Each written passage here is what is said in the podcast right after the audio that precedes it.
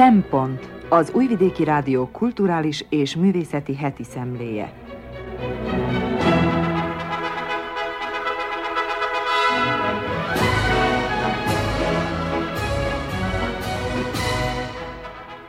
Jó napot kívánok, köszöntöm a Szempont hallgatóit, Madár Anikó vagyok, a mai adás szerkesztője. Jóda Rózsa ismét a fiatalabb korosztálynak, az általános iskola felsős diákjainak ajánl olvasni valót. Sándor Zoltán a népszerű, erős társadalomkritikát tartalmazó Ne néz fel című filmről beszél, Gobi Fehér Gyula kulturális hálózat című jegyzete abból indul ki, hogy Újvidék átvette az Európa kulturális fővárosa címet, és visszatekintünk a Kisebbségek az irodalomban című tavaly megtartott konferenciára. Losonc Keleme Nemese előadását hallhatják. Ez a kínálat, tartsanak velünk!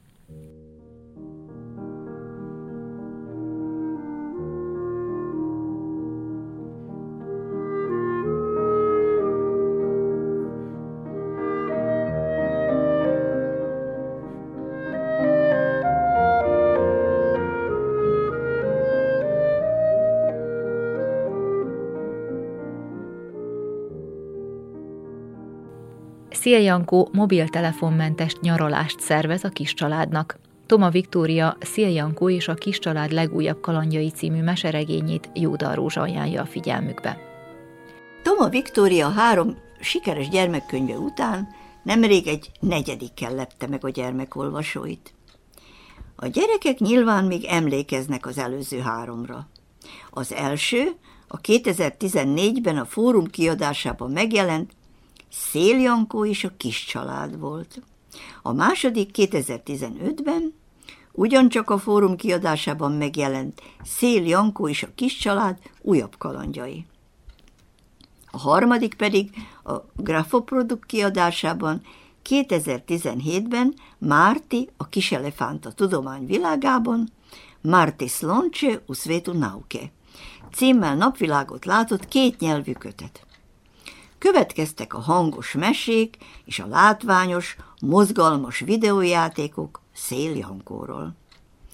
2021-ben viszont Szél Jankó egy újabb kötettel örvendeztette meg kis olvasóit.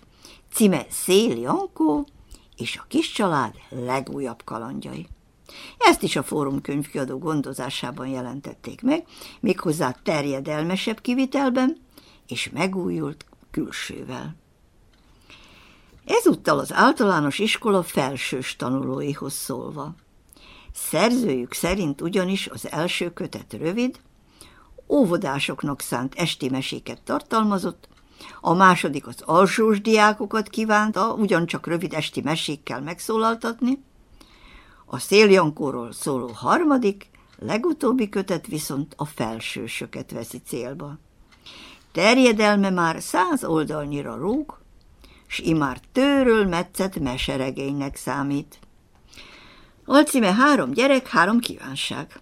És már a legelején elárulhatjuk, hogy a regény végéig a tóban nagylelkűen visszadobott parányi arany vagy nem aranyhal származását jól titkolja a kis aranyos, minden esetre teljesíti Zsüni, Bőszi és bébi kívánságait is. Akkor talán mégis igazi, tőről metszett mesebeli aranyhal lehetett. A meseregény széljankó panasz áradatával kezdődik. Nem bírom tovább, elmegyek, lamentál a kis fabábú anyának. Ugyanis úgy érzi, a kis család elfelejtette. Hiába sohajtozik kuckujában naphosszat, hiába hívogatja három gyereket mobiltelefonon, rá se hederítenek. Nem is válaszolnak a hívásaira. Anya azzal vigasztalja, hogy közeleg a tanév vége, a két nagyobb bőszen tanul, Bébi pedig évzáró műsorra készül az oviban. Ám, vigasztalja a búslakodót, hamarosan beköszönt a vakáció, és akkor Szél Jankóra ismét nagy szükség lehet. Jankó félreérti a szót, és igen, megörül a vakcinációnak amikor majd ismét megcsillogtathatja a tudományát. Csak ugyan, mihelyt beköszönt a nyár, s vere a végtelen szabadság, a három gyerek keresni kezdi virtuális barátját. Jankó pedig nagyszabású tervel áll elő. Egész nyáron játszani fognak, méghozzá szabadban, és csak is a szabadban. Ráadásul mondja ravaszul anyára sandítva, úgy, hogy közben még tanulni is fognak. Ehhez azonban az kell, hogy kilépjenek a virtuális világból, hátat fordítsanak a mobiltelefonnak, a tévének és a táblagépnek. Tervét kezdetben a három gyerek, sőt anya is hitetlenül fogadja, sőt kikacagja. Mégis hogy képzeli? Ezek a gyerekek a társaikkal együtt már függőek. A túlbuzgó széljankó azonban olyan meggyőzően ecseteli nagyszabású terveit, hogy anya még szerződésben is kötelezi magát, hogy amennyiben csak ugyan sikerül neki mobil és táblagépmentessé tennie csemetéinek a nyarat, ősztől új nyoszóját kap az ablakba széljankó, megengedi neki, hogy hang nélkül nézhesse órákig a rajzfilmeket, ami egyébként szörnyen idegesíti anyát. Sőt, a három gyerekkel együtt minden hétvégén kirándulni is elviszi.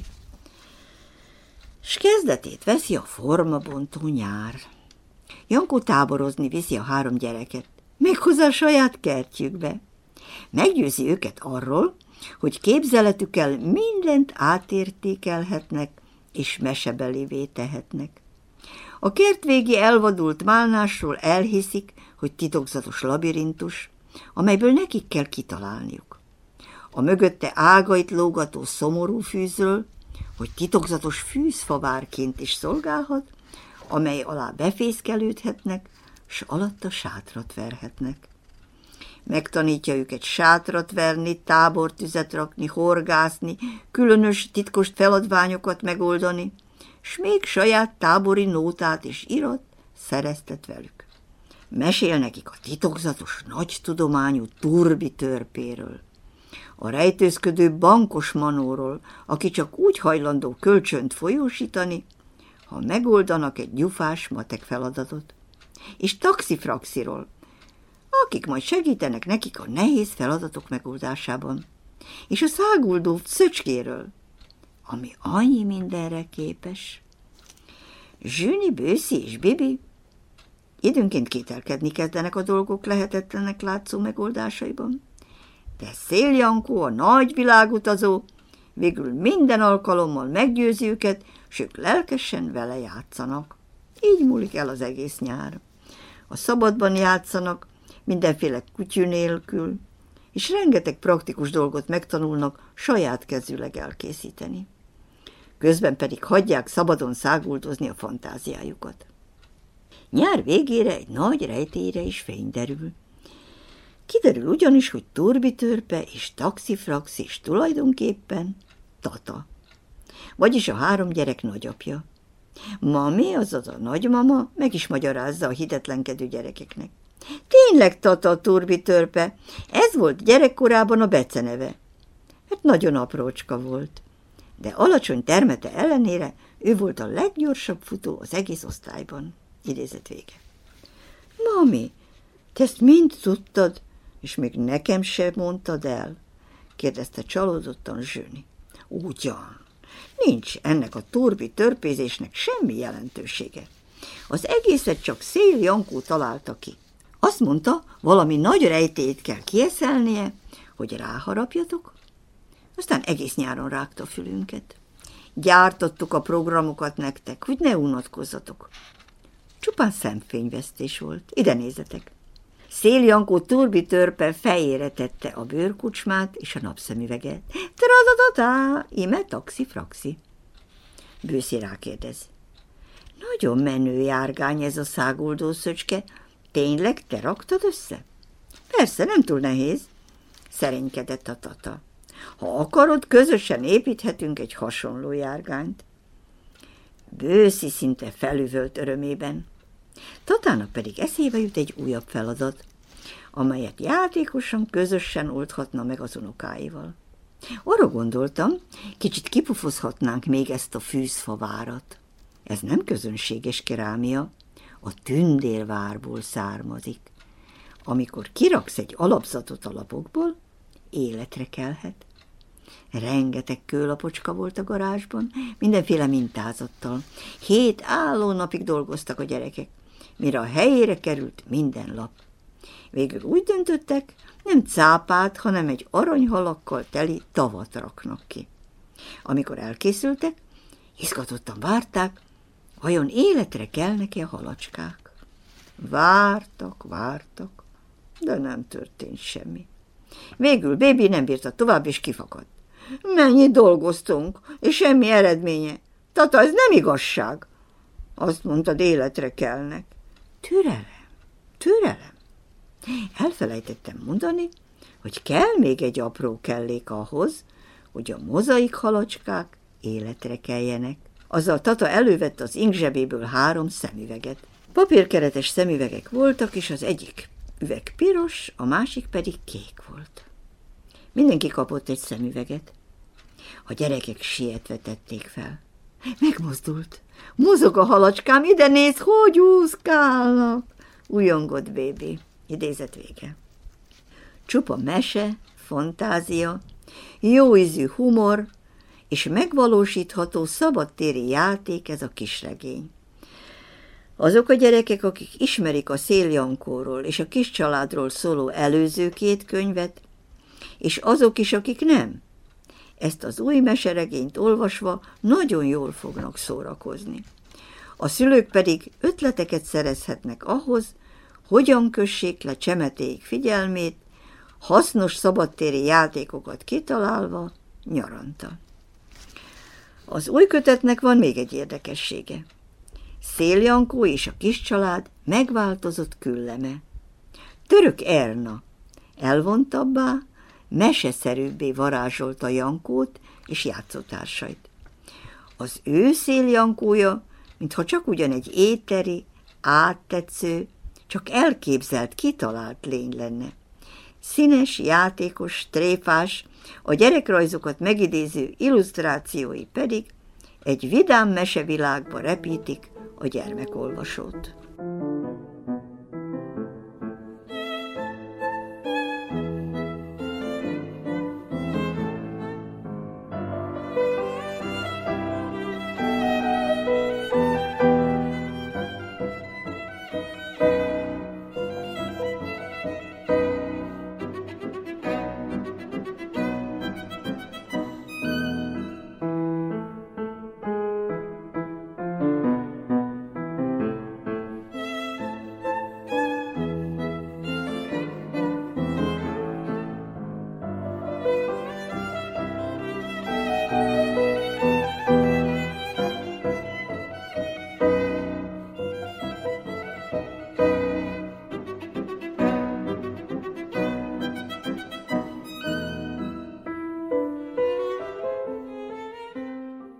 Sándor Zoltán a legújabb világvége filmet, a Ne néz fel címűt nézte meg.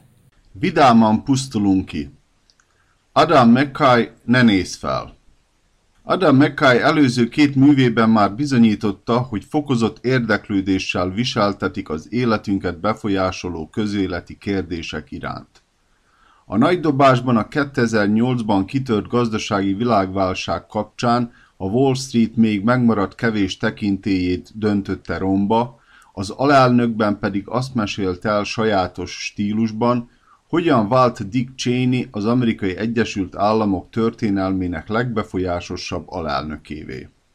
Ne néz fel című legújabb szatírájában többé-kevésbé hasonló eljárást alkalmaz, mint az előző két művében, azzal, hogy ezúttal egyel tovább lép, a globális pénzügyi összeomlásnál és Amerika háborús álmokfutásánál is súlyosabb kérdést feszeget, az emberiség megmaradását.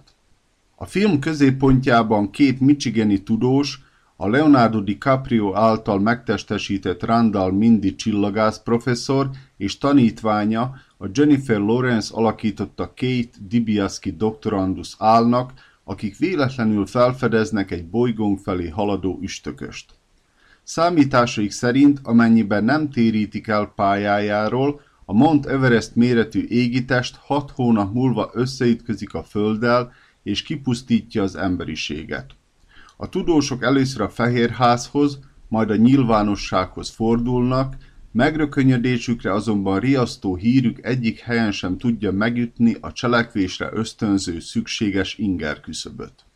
A Meryl Streep játszotta elnökasszony érdeklődését éppen egy bíró kinevezése és az időközi választás köti le, és egyébként is sokkal jobban foglalkoztatja őt saját népszerűségi mutatója a bolygó sorsánál, a média világában pedig az apokaliptikus jelentéstétel egészen egyszerűen beleveszik a napi hírdömpingbe, mivel a politikai vezetőkhöz hasonlóan a média döntéshozói is képtelenek megítélni a vészjósló információ súlyát. A modern média doktrina szerint egyébként is minden témának viccesnek és meghatónak kell lennie, még a rossz híreket is lazán kell tálalni a médiafogyasztónak. Nem csoda tehát, hogy a Kate Blanchett és Tyler Perry által alakított népszerű műsorvezető páros levakarhatatlan mosolyjal siklik át az emberi létet veszélyeztető bejelentés felett. Kit érdekel, hogy a dinoszauruszokat elpusztító űrkőnél jóval nagyobb üstökös süvít felénk, amelynek a becsapódása kb. 1 milliárd hiroshimai atombomba robbanásának felel majd meg, amikor éppen szakított egymással az egyik celeppár.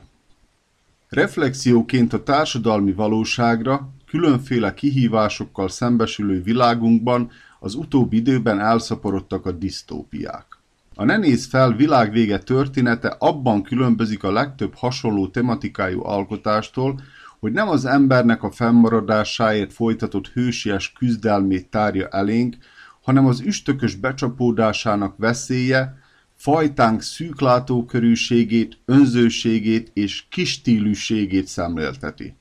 A közelgő vész még akkor sem ösztönzi összefogást az embereket, beleértve a felelős tisztségeket betöltő vezetőket is, amikor már mindenki számára egyértelművé válik a fenyegetettség, csupán az önjelölt messiásként viselkedő milliárdos mohóságát kielégítő politikai játszmákat segíti, újabb muníciót biztosítva a megosztó hitvitához.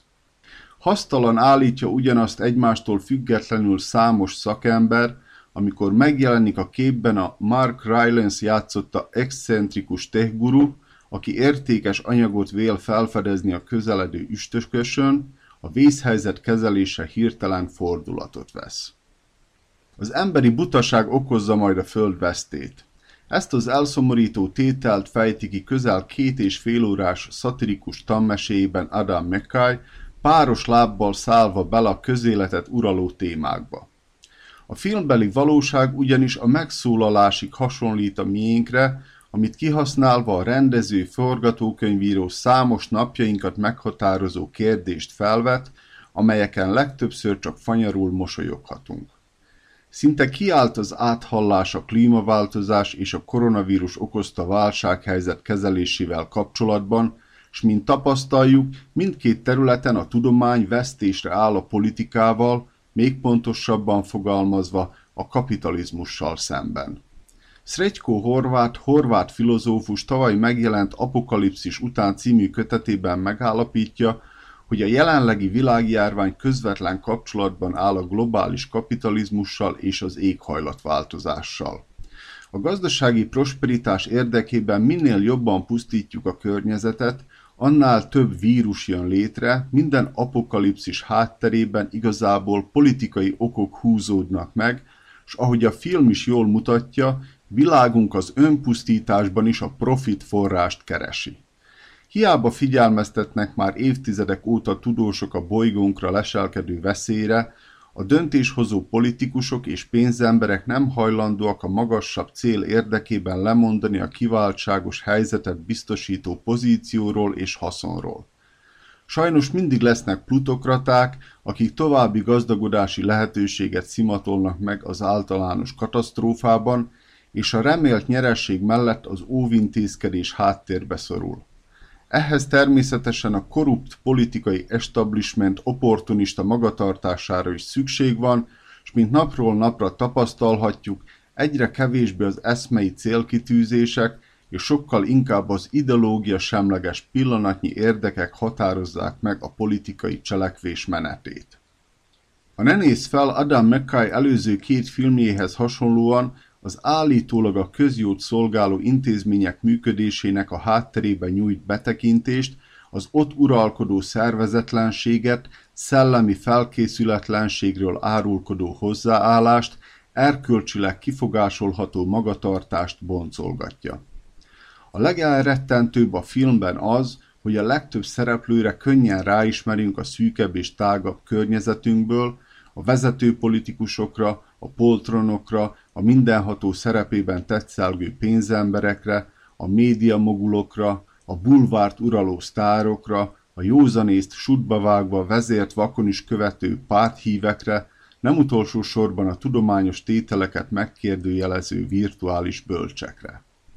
Tudnillik, az emberek egyre kevésbé hisznek a szakértőknek, sokkal nyitottabbak az internet portálokon kerengő összeesküvés elméletekre, vagy ami még lesújtóbb, teljes mértékben hidegen hagyják őket a hírek, és inkább az önmagukat adó celebek magánéletével foglalkoznak. Ha pusztán a filmnyelvi megoldásukat tartjuk szem előtt, akkor az előző két művéhez viszonyítva a Ne néz fel Adam McKay gyengébb alkotása. A sztárokkal teletűzdelt filmnek több minden is felróható, egyenetlen a ritmusa, akarnak benne klisészerű mozzanatok, szájbarágú megfogalmazások is elhangoznak, a világvégi melankólia nem meggyőző, és a színészi játék is itt-ott kifogásolható. Jennifer Lawrence remekül alakítja az idealista indulatos doktoranduszt, akárcsak Leonardo DiCaprio a kiábrándult gyógyszerfüggő egyetemi tanárt. Mark Rylance bizarra formázza napjaink több tech guru milliárdossát megidéző karakterét. A halkan beszélő, frusztrációt és önbizalom hiányt sugárzó pénzmogul tenyérbe mászó lénye mögött erős jellem lakozik, mogyogásának ijesztő hatása van. Az elnökasszony fiát és kabinetfőnökét játszó Jonah Hill túltolja szerepét. Sok mindent kimond, ami kimondatlanul is egyértelmű lenne, ripacskodó játékával az általa megformázott hős veszít ellenszenves jelleméből. Sajnos Meryl Streep nem sokat tesz hozzá a komikusok által kifigurázott Trump-féle karakterhez. Hollywood nagyasszonya túlságosan bohóckodóra vette az amerikai elnök személyét. Lévén, hogy filmszatíráról van szó, némileg ez rendben is van, azonban itt érvényes a mondás, hogy a kevesebb több lett volna. A felsorolt hibák ellenére filmnézés közben nehezen tudunk elvonatkoztatni az átvitt értelemben nagyon aktuális témától, és attól a közektől, amelyet kikarikíroz a film, arról nem is beszélve, hogy a témájában tömegfilmnek alig ha nevezhető alkotás, nyilván szerzői szándék szerint külsőségekben talán éppen azért igyekszik annyira annak tűnni, hogy azokat is megszólítsa, akiket a más jellegű művek alig ha tudják. A ne néz fel, jobbra-balra osztogatva a pofonokat, szórakoztat és elgondolkodtat, s tömegfilmköntösbe bújva igyekszik közvetíteni az üzenetét, ami nem más, mint az, hogy ha cselekszünk, ma még tehetünk valamit bolygónk jövője érdekében, holnap lehet, hogy már késő lesz.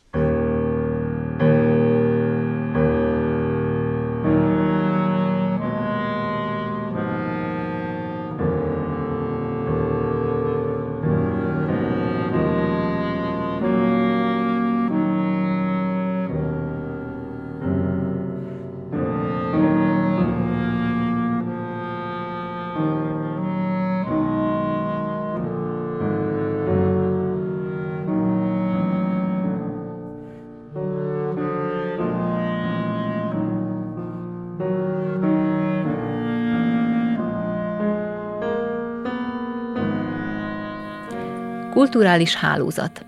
Gobbi Fehér Gyula olvassa feljegyzetét. Most, hogy Újvidék a kontinens egyik kulturális fővárosa lett, a Covid járvány ellenére egyre több turista látogat hozzánk, még a város utcáin is érezhető, hogy valamiképpen bekapcsolódtunk a világba. Ami érdekes, az nem a fizikai bekapcsolódás látványa, hanem az a próbálkozás, hogy olyat mutassunk fel, ami még nálunk nem volt, olyan teljesítményt nyújtsunk, amelyre eddig nem voltunk képesek.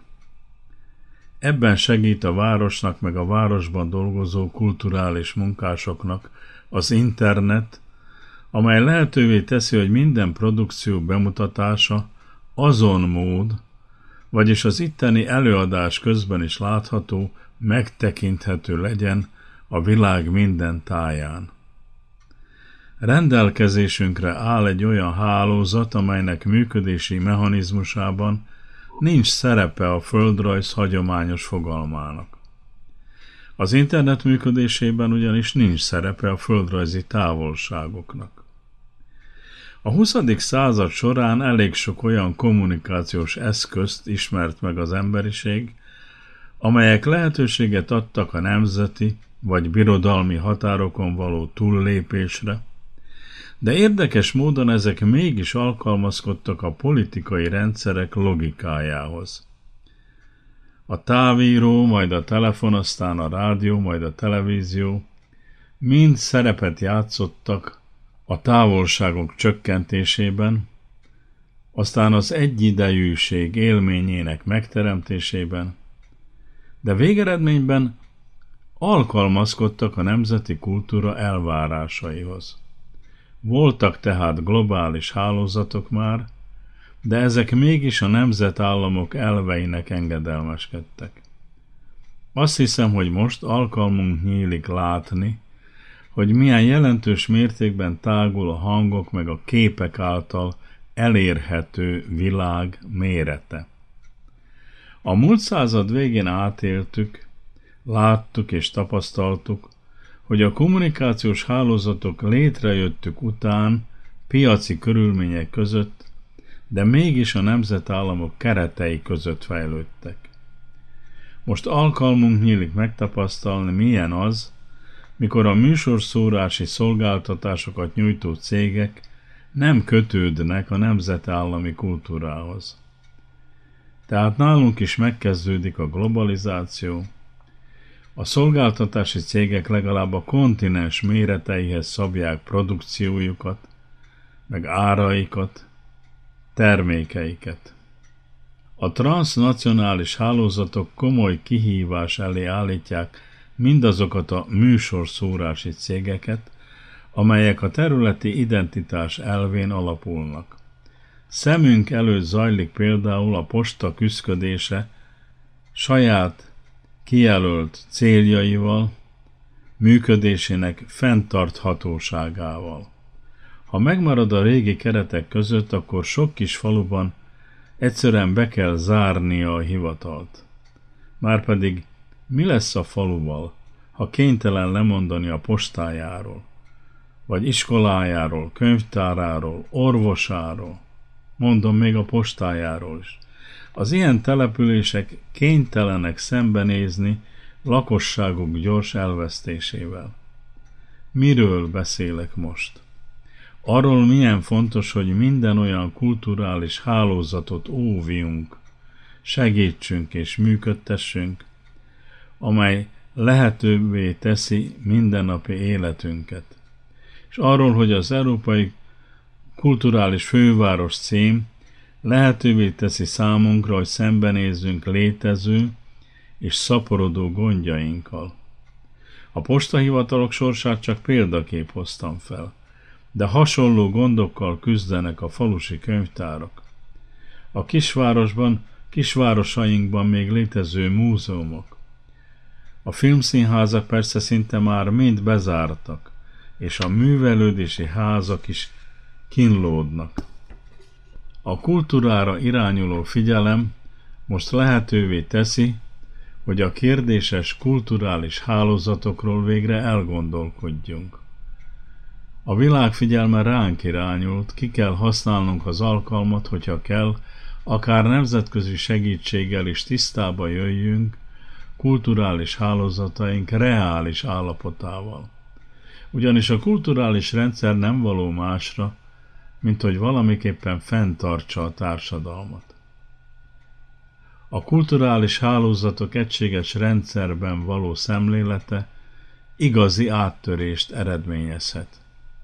És nagyon sokat segítene, segíthetne, ha a felsorolt gondokat nem egyik vagy másik minisztérium nyakába vart nyűgeként szemlélnénk, hanem kulturális életünk újrateremtésének lehetőségeként fognánk fel. Vagyis ha ilyen szempontból gondolkodnánk el róluk. Kulturális önidentitásunk újrateremtéséhez stratégiára van szükségünk, amelyet képesek vagyunk megfogalmazni. Ha Újvidék városa helytáll, amikor Európa kulturális fővárosa címét elfogadta, akkor további életében is helyt kell, hogy álljon. Mégpedig saját, jól felfogott értekében. Nem csak önmagáért, hanem vajdaságért, Szerbiáért, egész társadalmunkért. Másképpen viselkedünk, még a transnacionális cégekkel szemben is, ha identitásunkat képesek vagyunk őrizni. Ha arra büszkék lehetünk, vagyis ha öntudatosak vagyunk. Most szerte a világon foglalkoznak például a digitális megőrzés megújító erejével. És nálunk is elkezdődött ez a folyamat, de ezt erősíteni és fokozni kell. Ehhez még csak nem is kell rengeteg pénz. Dinamikus tervezés kell hozzá, fiatal szakemberek és pontosan megfogalmazott célok. Világszerte egymás után jönnek létre az úgynevezett memória intézmények. Digitalizálják a világhírű múzeumok, a levéltárak vagy képtárak anyagát, a régi könyvek fellelhető anyagát.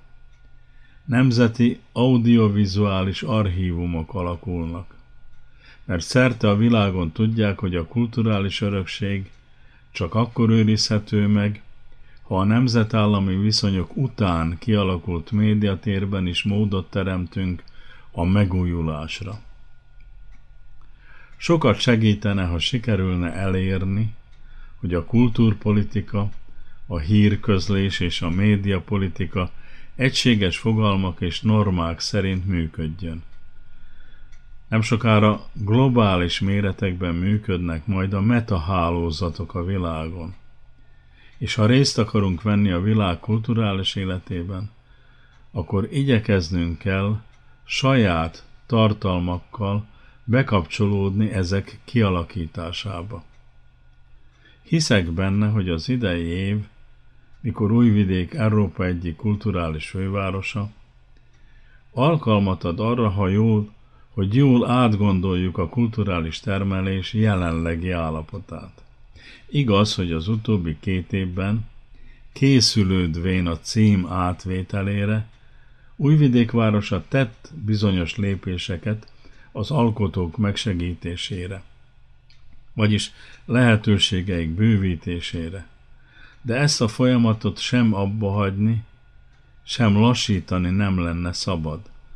Jó lenne egységes keretbe foglalni a jelenben folyó kulturális termelést, olyan kulturális hálózatot létrehozni, amely majd hosszú távon is ezt lehetővé teszi.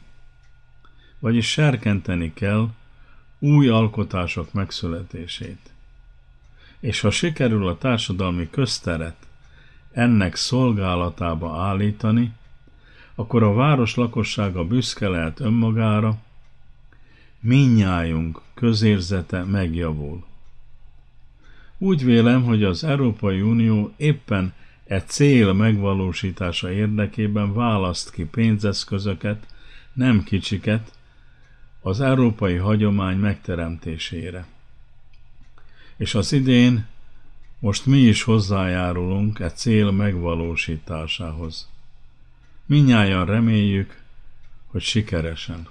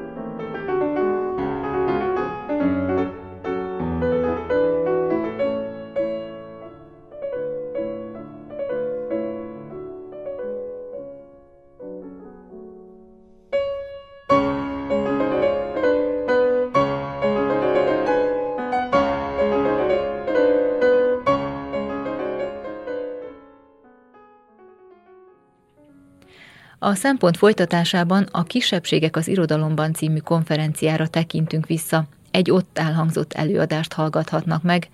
Losonc Keleme Nemese, a másság és identitás, a homoszexualitás reprezentációja Nádasdi Ádám prózájában. Hogyha egy idézetet még választhatnék a cím mellé, akkor valószínűleg az lenne a, a főcím az előadásnak, hogy nem mesztelenkedünk fölöslegesen. Nádasdi Ádám költő, műfordító, nyelvész, eszéista 2020-ban először jelentetett meg prózakötetet a Szakállas Neptun címmel, melyben 12 novella olvasható. Mindaz a bevezető szövegből is kiderül, a novellákat a közös tematika köti össze, ami a homoszexualitás. Felmerülhet bennünk a kérdés, mi a kötet célja? A melegek reprezentálása kortás magyar irodalomban? Diskurzus nyitása melegek identitásáról? Egy kisebbségi irodalmi réteg kialakítása? Ez csak pár kiinduló pont, melyeket főként a kötetről született kritikák használtak a novellák megértéséhez. Ám véleményem szerint inkább csak a felszínt kapargatták, mindenáról beszerették volna kategorizálni a novellás kötetet abba a hatalmi kisebbségi diskurzusba, mely meghatározza a mai magyar közbeszédet, ami az általánosítás és megbélyegzés mentén alakul ki. Idézet következik. A szerző ugyan szórakoztatóan és gördülékenyen ír, a melegség, mint extra dobás nem mindig elég, a szövegek szinte mindegyike párkapcsolati kérdésekre, féltékenységre és dominanciára, a viszonyok dinamikájára vagy egy harmadik fél felbukkanására fókuszál, és e szempontok alapján tényleg megnyugodhatunk, a meleg párok nem sokban különböznek a hetero kapcsolatoktól, vagy másféle emberi viszonyok érzelmi, lélektani működésétől. Írja Visi Beatrix az élet és irodalomban megjelent kritikájában. A melegséget ugye mint extra dobást említi, és egy picit lebecsmérlően szól arról, hogy a szövegek esetleg párkapcsolati kérdésekről szólnának, miközben talán így téveszti szem elől a kötet valódi központi témáját, ugyanis a szakállas Neptun nagyvállalása pont az, hogy kimondja, a meleg párok teljesen megegyeznek a heteroszexuális párokkal, hogy a szerelem a szerelem. Nádasdi Ádám az Ésnek adott interjújában is kimondja, hogy a szerelem a szerelem, a hűség hűség, a bánat pedig bánat, függetlenül attól, hogy milyen nemű emberek között, vagy emberek miatt vannak ezek az érzelmek. Valamint tágan értelmezve ezzel is indítja a novellás kötetet. Idézem, ezek az írások az emberi kapcsolatok könnyű és nehéz voltáról szólnak. Hőseim mind meleg férfiak, szépek és csúnyák, boldogok és boldogtalanok. Átlagosak, mint általában az emberek. A novellák nem rólam szólnak, de többnyire az én fiatal koromban, a 60-as, 70-es, 80-as években játszódnak. Eddig az idézet. És valóban, ha végig tekintünk a novellákon, láthatjuk, hogy a szereplői a legtöbb esetben teljesen átlagos emberek. Diákok, tanárok, fogorvosok, akiknek ugyanolyan problémák merülnek fel a párkapcsolataikban, melyek a heteroszexuális párok esetében is gyakran előfordulnak. Kicsit meg is mozgatja az olvasó fantáziáját, hogy vajon ezek a novellák teljesen megállnák-e a helyüket akkor is, ha nem tudnánk, milyen nemű emberekről szólnak a történetek, vagy ha éppen határozottan heterókról szólnának, viszont akkor elveszik a feszültség, és már csak párkapcsolati dinamikáról szólnának, hogy visszautaljunk Visire. A feszültséget pedig pont az adja, hogy van egy kisebbség, aki annyiba különbözik a többségtől, hogy a mindennapokban előforduló átlag problémák mellett meg kell küzdeni a titkolódzással, a bujkálással, a megvetéstől és kiközösítéstől való félelemtől, miközben egy dolgot szeretne, boldognak lenni azzal, aki beszerelmes. A szerelem útjai pedig kifürkészhetetlenek, hogy a lehető legközhelyesebb kifejezéssel éljünk. Az egyik legrégebbi kérdése talán az emberiségnek, hogy mi is a szerelem. Az ókori filozófusoktól kezdve a mai neurobiológiai tanulmányokig számos választ találhatunk. De egy olyan definíció sincs, egy olyan meghatározás sem, egy pontosan és mindenkire vonatkoztatóan meg tudná fogalmazni, mit értünk szerelem alatt. A kezdeti jelentés, miszerint egy idősebb férfi oktatja, tanítja a fiatalabbat kulturális, filozófiai és szexuális szempontból is, sok módosuláson esett át. Mára egyaránt használjuk a két fél közötti beteljesült és beteljesületlen vágyakozásra, de az egyoldalú, a másik viszonzásának hiányában fennálló érzelmeket is szerelemnek nevezzük. A neurobiológia is megkülönböztet kétféle szerelmet, az egyikben a romantikus jelzővel látják el, ez a fajta érzelem a kutatások szerint csak az embernél fordul elő, és nem minden esetben jár együtt a fajfenntartást szolgáló szexuális vonzalomban. Ebben az esetben nagyon nehéz meghúzni az éles határt a szerelem, a szeretet és a barátság között. Foucault szerint a homoszexualitás azért vált a 18. században társadalmi problémává, mert eltűnt a barátság intézménye. Erről beszélt Csehi Zoltán is a Magyar Narancsnak adott interjújában, idézem, Körülbelül Oscar Wilde korában volt egy törés, és a homoszexualitást elkezdték pánikszerűen megkülönböztetni. Hogy jé, ezek az angol férfi klubok, Addig ezek normálisan működtek, de akkor leválasztották a társadalmi homoszociális mozzanatot, és a maradékot, a testit megnevezték. Vált bele épp arra példa, hogy vége van a folyamatosságnak, amit ez a két dolog a maga metaforikus nyelvével, antik utalásaival és egyéb stratégiáival történetileg alkot. Eddig az idézet. A kötet kezdő novella is ebből az irányból indít. A gimnazista Dénes és Lajos nem tudja megmagyarázni, milyen kapcsolat áll közöttük. Érzelmileg nagyon kötődnek egymáshoz, mindent megbeszélnek és együtt csinálnak, miközben szexuális vonzalom is kialakul a kettejük viszonyában. Míg az érzelmi kötődést szerelem helyett könnyebb a barátság palástjába burkolni, hiszen mindenki tudja, látja, hogy közel állnak egymáshoz, addig a szexuális vonzalmukat ösztönösen elrejtik. Az éjjeleple alatt osonnak be egymás szobájába, gyors, észrevehetetlen csókokat váltanak a kihalt Dunaparton. Nem tudják definiálni a kapcsolatot, hiszen a barátságban nem fér bele a szexualitás. Lajos felfogásában pedig a két férfi között nem jöhet létre szerelem. Idézem, Különben is, vedd már tudomásul, hogy két fiú között nincs olyan, hogy szerelem. Folyton ezzel jössz, szerelem. Ahhoz egy fiú meg egy lány kell. Jó, parancsolj, akkor most melyikünk a lány? Eddig az idézet. Ez a fajta sztereotípia végig kíséri az egész kötetet. Mivel a társadalmi berögződés szerint a normális szerelmi kapcsolat egy férfi és egy nő között jön létre, ezért a kívülálló, azaz a heteroszexuális szereplők külsődleges jegyekben keresik és vélik felfedezni a melegséget. Számukra homoszexuális férfi nőies, finom a kéztartása, másképp beszél, lágyabban, mint egy férfi. Egy szóval, hogy a Családban maradt című novella Zelma néniét idézünk, látszik rajta. Ami azért is komikus a sztereotípia mellett, mivel egy olyan fiúról beszél, aki pont, hogy jól leplezi, hozzá kell tennünk, a néni is csak akkor jön rá, hogy Csabás meleg, amikor Zelma néni lánya sikertelen randizás után el nem árulja neki. De egy olyan fiúnak mesél a melegekről és azok felismerhetőségéről, aki maga is meleg. Ez viszont fel sem tűnik neki, a férfit látja benne, aki majd kirángatja Csabást a melegség múló szeszélyéből, hát ha még kislányt is talál mellé. A humort pedig pont ez biztosítja. Zelma néni nem is sejti, hogy a vele szemben ülő fiú és Csabás már egy párt alkotnak. Nádasdít behoz egy másik előítéletet is, miszerint az idősebb asszonyok, akik főként a háztartás fenntartására és gyereknevelésre tették fel az életüket, emlékezzünk vissza, hogy a 60-astól 80-as évekről beszélünk, nem képesek tartani a lépést a korral, nem értik a szexuális forradalom jelentőségét, ebből kifolyólag pedig nem nyitottak és elfogadóak a homoszexuálisokkal szemben. Már az előbb említett Zelma is részben cáfolja ezt, hiszen elutasítani nem utasítja el a homoszexualitást, ha bár azt sugalja, hogy szerint ez egy múló szeszély, viszont sokkal jobban érhető tetten az Adnál tüzet című novella Aranka néniénél. Kis Győző édesanyja sógornőjével, Arankával él egy lakásban, nála bérel olcsón szobát, mivel a néni megözvegyült és nem szeret egyedül lenni. Ismeri Győző titkát, a fiú be is szokta mutatni neki a pasiait, ám ezek általában nem tartós kapcsolatok. Egy temetői látogatás során viszont Győző összeismerkedik egy Tolárovics Károly nevű fiúval, aki az átlag nemi identitását elfedni kívánó meleggel ellentétben nagyon is feltűnően öltözködik. Idézem, vékony lábak, bőrnadrág, bőrsapka, minden fekete. Csak a fülbevaló ezüst, pici design, divatmajom. Eddig az idézet. Győzőnek ez az utóbbi gondolata, hogy divatmajom segíti az olvasó tájékozódni az időben. A 70-es évek derekán járhatunk, mivel ekkoriban robbant be a meleg társadalom köztudatába Tom Finland művész néven, egy finn képzőművész, aki a homoszexuális férfiakról rajzolt grafikáival rövid idő alatt az egyik leghíresebb meleg újság borítójára került.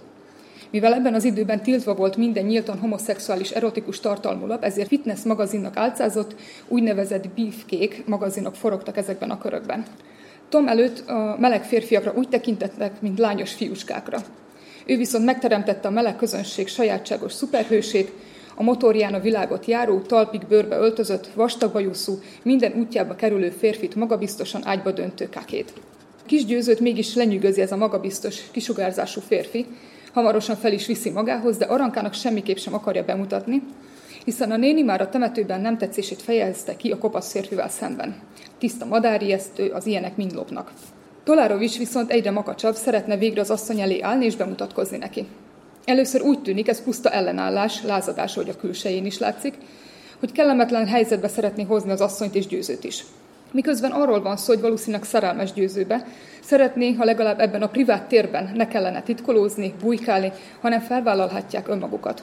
Idézem, már most akkor magának mi a baja velem? A fülbevaló? A bőrnadrág? A ragaszkodás? hogy két hónapja megláttam ezt a barmot, és azóta nem nézek másra. Ezt ugye magának nem szabad megtudnia, hogy én föloldódnék benne, mint körömlak a lemosóban. Azt hiszi, szoktam cigizni a temetőben. Mit meg nem tesz az ember, igaz, szép asszony? Hangzik Tolárovics képzeletbeli monológia arankának. Érzi, ha ki is derülne a kilét, az asszony akkor is megpróbál majd kettejük közé állni, hiszen az előítéletek működnek benne. A temetőben csak azért volt szükség rágyújtani, hogy zsebre tehesse győző öngyújtóját, ezzel biztosítva a következő találkozás lehetőségét. Aranka ezt a gesztust az öltözködés és kopasság miatt teljesen félreérti, és táplálni kezdi az ismeretlen fiú elleni viszolygását. A gyújtó eltevését lopásnak könyveli el. Az érdekesség az, hogy Aranka nem a másság miatt ellenálló, azt teljesen elfogadja. Benne egy másik sztereotípia működik.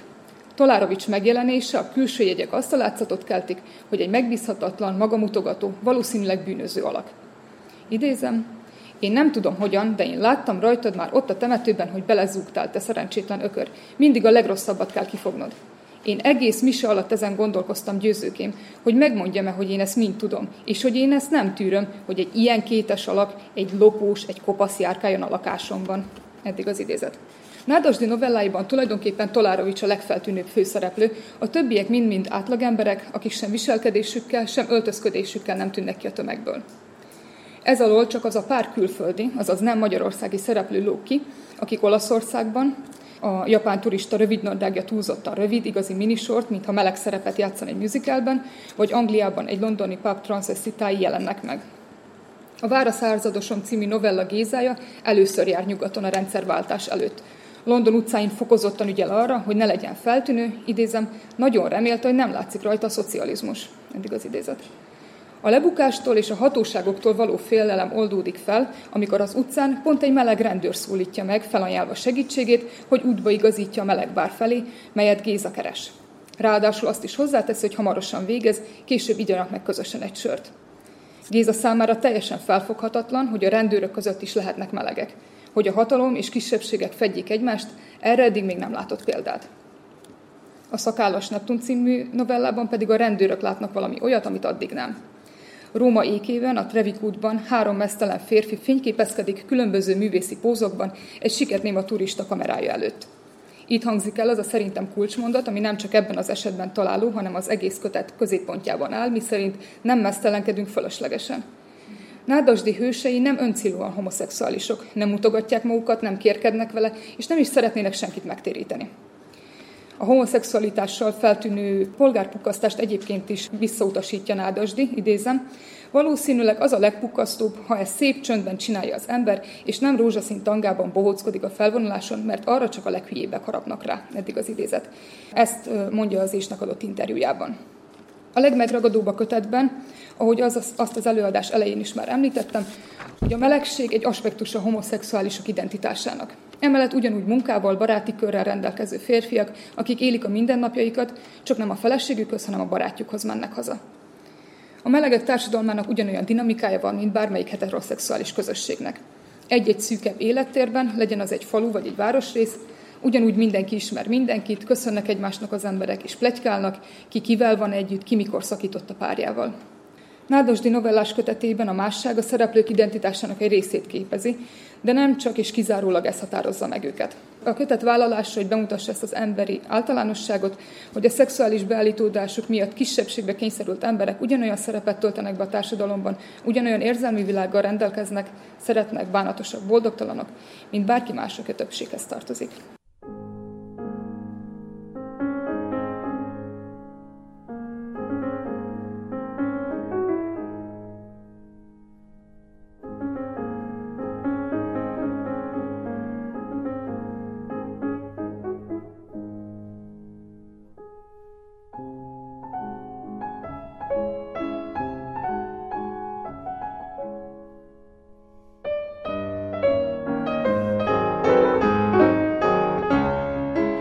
Kedves hallgatóink, az Újvidéki Rádió kulturális és művészeti heti szemléjét hallották. A hangfelvételt Dalibor Vidovigy készítette. Én Madár Anikó vagyok.